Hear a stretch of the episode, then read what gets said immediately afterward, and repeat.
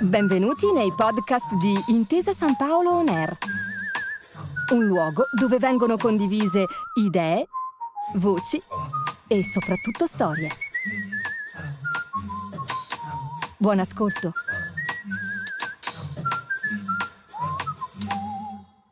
Buongiorno e benvenuti in questa nuova puntata di Un set chiamato Italia, il podcast di Intesa San Paolo On Air che vi accompagna alla scoperta dei luoghi più belli d'Italia, attraverso lo sguardo del cinema e della serialità televisiva. Io sono Simone Bracci e con alcuni professionisti del settore scoprirò insieme a voi dove e come sono stati girati alcuni grandi successi degli ultimi anni. Siete pronti? Cominciamo subito il nostro viaggio. Oggi siamo a Torino per parlare di Dopo mezzanotte, un film epocale che nel 2004 è stato scritto e diretto da Davide Ferrario. Protagonista del film è Giorgio Pasotti e il film è stato quasi interamente ambientato all'interno del Museo Nazionale del Cinema.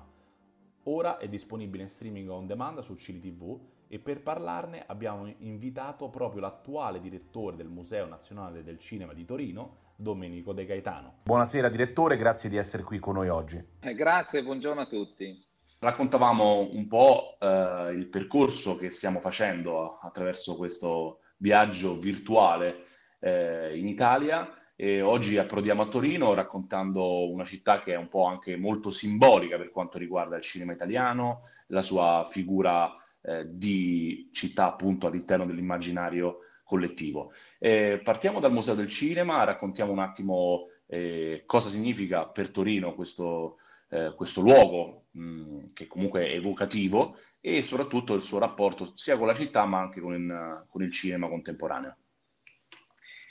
Sì, diciamo che Torino è una città molto legata al cinema, proprio le sue radici, nel senso il cinema italiano è nato a Torino, le prime case di produzione, sarà per la vicinanza insomma con Lione naturalmente dove lavoravano i fratelli Lumière, però insomma il cinema muto è nato a Torino, il, il, cinema italiano, qui è stato realizzato Cabiria di Giovanni Pastrone, che è il primo colossal della storia del cinema mondiale, un film del 1914, e poi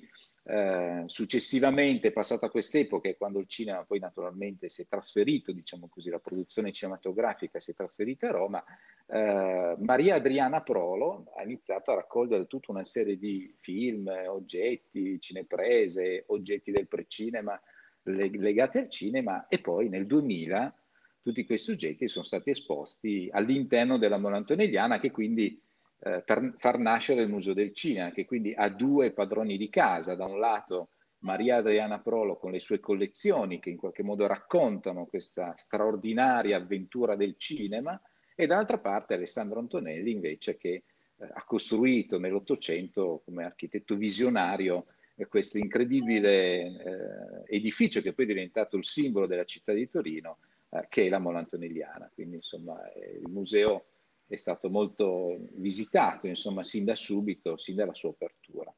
Ecco, volevo sapere ad oggi com'è mh, il rapporto del museo con uh, il cuore della città, eh, soprattutto per magari per le nuove generazioni che si affacciano a questo mestiere o da semplici curiosi e appassionati. Sì, il Museo del Cinema ovviamente occupa una, davvero un ruolo centrale all'interno del, del cinema torinese, ma anche italiano, è uno dei pochi musei, tra l'altro, a livello internazionale, bisogna andare proprio nelle altre capitali europee come Parigi, Berlino, Amsterdam, eh, per trovare altri musei del cinema. All'interno della città svolge appunto un ruolo molto importante proprio perché eh, non c'è soltanto l'esposizione eh, del cinema, della storia del cinema, non soltanto come arte, ma anche come tecnica, come tecnologia e anche come esperienza effettivamente chi entra al museo vive questa esperienza, diciamo così, a metà tra realtà e fantasia, che poi è proprio la magia del cinema in qualche modo. Ma il Museo del Cinema organizza anche, per esempio, i tre festival cinematografici, che sono l'Overs, Cinema Ambiente e naturalmente il più famoso che è il Torino Film Festival. Nel Cinema Massimo vengono ospitati tutti gli altri festival che si svolgono in città per cui ha un rapporto con eh, il, il tessuto, diciamo così, eh, anche studentesco, per esempio, molto molto importante a livello proprio di formazione. Il nostro settore didattica naturalmente svolge attività sin, eh, diciamo così, coinvolgendo i, i, ragazzini sin da piccoli per portarli al cinema, per fargli conoscere il cinema, ma naturalmente attraverso queste vetrine che sono i festival, fanno sì appunto che moltissimi giovani si avvicinino al cinema, presentino le proprie opere prime, eh, i propri cortometraggi, documentari all'interno eh, dei festival e mh, mm, attraverso un rapporto molto stretto con l'università e il Politecnico organizziamo anche del, degli incontri, delle masterclass, insomma tutta una serie di eh, iniziative che possano far sì che il cinema effettivamente eh, venga diffuso come arte e come tecnica. C'è un'interazione con tanti linguaggi che permette appunto al cinema di esprimersi in tutta la sua pienezza e ricchezza in questo senso. Facendo un salto indietro, visto che abbiamo parlato di archeologia,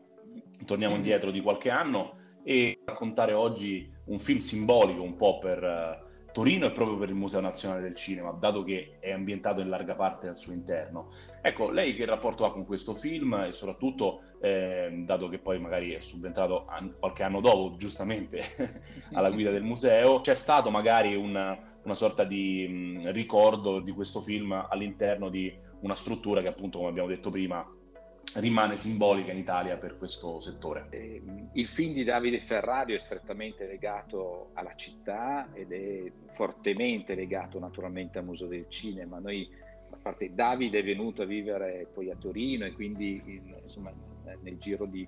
ogni anno in pratica presenta uno o due film eh, al cinema massimo, quindi è, diciamo così, è, è di casa all'interno del Museo del Cinema, anche se il film Dopo mezzanotte in effetti è del 2004, quindi è passato eh, già un po' di tempo. È un film che è stato molto importante per, per diversi motivi. Il Museo del Cinema eh, è stato aperto all'interno della Mona Antonelliana nel 2000, quindi pochi anni prima, eh, e Davide secondo me in maniera uh, molto intelligenti, è riuscito a cogliere quelle che era una novità a livello italiano e fare un film all'interno del museo è stato effettivamente un'idea assolutamente geniale. Il protagonista è questo custode uh, della, de, della Mola Antonelliana e quindi del museo, quindi un personaggio che un po' la Buster Keaton Uh, riesce a vivere all'interno del museo con tutta la sua magia, quindi un museo ovviamente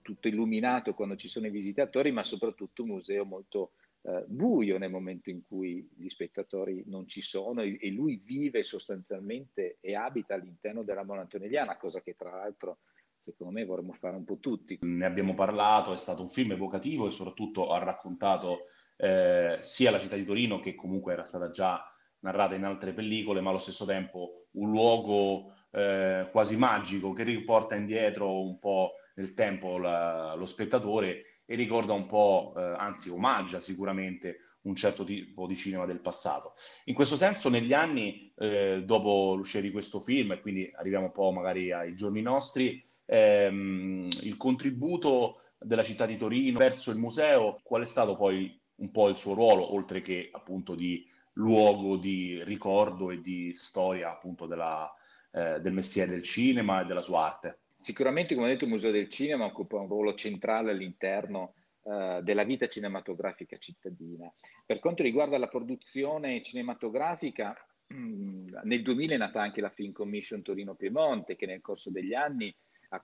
oltre che essere stata la prima in Italia, ha uh, contribuito fortemente a far arrivare dei film a Torino, anche importanti, eh, insomma da Gianni Amelio, l'ultimo a livello internazionale, The Kingsman di Matthew Vaughan, quindi un film internazionale importante. E quindi la Film Commission ha svolto questo ruolo di attrattore sostanzialmente di produzioni che arrivano da fuori, ma anche di sostegno alla produzione locale. Quindi ci tengo a precisarlo perché tra Museo del Cinema e Film Commission i rapporti sono molto stretti e la- lavoriamo molto in sintonia. Quali sono le prossime iniziative che state progettando e cosa, cosa state lavorando magari, se ci, ci può anticipare qualcosa per eh, il futuro prossimo del museo? Ma noi adesso apriremo tra qualche settimana con una grande mostra che si intitola Photocall, che è una, una, una, storia del cinema italiano, anzi delle attrici e degli attori del cinema italiano attraverso tutta una serie di fotografie. Ne volevamo esporre un centinaio, ma poi in questa, dire, in questa ricerca che abbiamo fatto degli attori più importanti del cinema italiano sono, sono arrivati a circa 200, quindi effettivamente sono molti. Quindi partendo, diciamo così, dal cinema muto delle origini, con Bartolomeo Pagano che interpreta Maciste, a Eleonora Duse, passiamo per l'epoca d'oro del cinema con uh, Sofia Loren, uh, Marcello Mastroianni, Claudia Cardinale, per arrivare naturalmente ai divi e le dive di oggi, quindi da Pierfrancesco Favino a Monica Bellucci, eh, Roberto Bennini, insomma, una mostra fotografica che vuole in pratica essere um, un invito nei, nei, confronti dei visitatori che vengono accolti in qualche modo da, da, da, questi volti noti del cinema italiano e in qualche modo li accompagnano all'interno di questo percorso che è l'immaginario delle star del cinema Uh, insomma a livello più alto. Ringraziamo Domenico De Gaetano per il suo intervento, grazie Domenico. No, grazie a voi, insomma grazie a te, è stato veramente un piacere. Diamo appuntamento ai nostri ascoltatori al prossimo podcast. Grazie per aver ascoltato i podcast di Intesa San Paolo On Air. Al prossimo episodio.